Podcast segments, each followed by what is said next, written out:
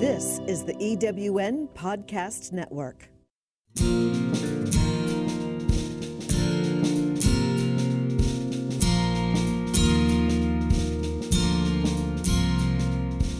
We all have lives filled with stories.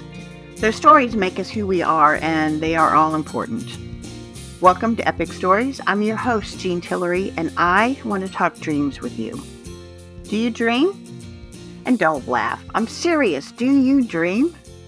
And I'm not talking about when you sleep. I'm not talking about just wishful thinking. I believe that each of us was divinely created, and because of that, we each have a unique passion, purpose, and desire that's embedded into our soul. I also believe that each of us is destined to make our own mark in the world. And the things that we dream about are the tools that we have to make that mark. If you've listened to my earlier episodes, you heard me talk about Matthew Kelly. He is the founder and CEO of Floyd Consulting. In 2006, Matthew wrote a book called The Dream Manager. That book changed my life. Today, I want to talk about what a dream manager is and why, in this current time, we need to change the way that we look at dreams and dreamers. After I first heard Matthew Kelly speak, I went out and bought every book that he had written, and The Dream Manager was one of those books. It's very short, and you can find it in the business section of your local bookstore and, of course, on Amazon. The story is a business parable that outlines the purpose and implementation of a business concept that Matthew Kelly developed called the Dream Manager. Now, I won't go into the whole story, but the basis is that businesses are always battling the problem of having employees that are disengaged from their jobs. And as a result, they lower productivity and morale for the whole company. It's Matthew's philosophy that a company can only become the best version of itself to the extent that their employees are striving to become the best versions of themselves. The dream manager concept helps build a connection between the work that we do every day and the dreams that we have for our future. Floyd Consulting has developed a program to train corporate employees to be dream managers in their companies. The program is organized into curriculum modules that guide participants through a process to outline and achieve their dreams and to become better versions of themselves. This program is well known among Fortune 500 companies and other businesses for developing loyalty and staff engagement while building a cohesive advantage in the marketplace. Many companies that have implemented the Dream Manager program use it as an incentive to attract the best people to fill their positions. Now, when I read The Dream Manager, I was a stay at home mom, homeschooling my three kids. I volunteered at my church. I helped support my kids on their sports team and other activities. I didn't have a corporate job. But even I could see the significance in the Dream Manager program and how everyone, including my kids, could benefit from identifying and working to fulfill their dreams. I bought the book to my Bible study group. We read the book together and we talked about the implica- implication for us personally. We had all sorts of reactions from those who didn't understand why we were reading a business book in a Bible study to even one person who actually said that she had no dreams at all a small group of us decided to follow Matthew's lead, starting with making a list of a 100 dreams. That's the same thing that Matthew does with his employees every year. We then went through and we chose one long term dream, kind of a middle term dream, and then at least one short term dream, and worked on those. We would get together every quarter, discuss where we were and how we were progressing. It was by no means the program that Floyd had developed, but we really had some remarkable results. Now, me, I followed through with this listing of my dreams almost every year. But as our small group got busier, we stopped meeting and really stopped focusing on our dreams.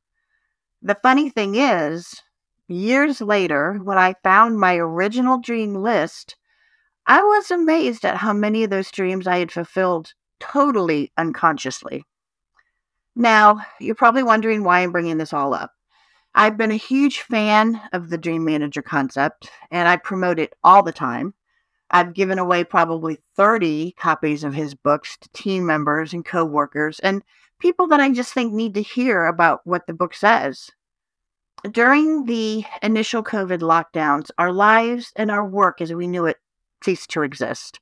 People were really struggling. Some jobs just ceased to exist, and others had to be done while working from home.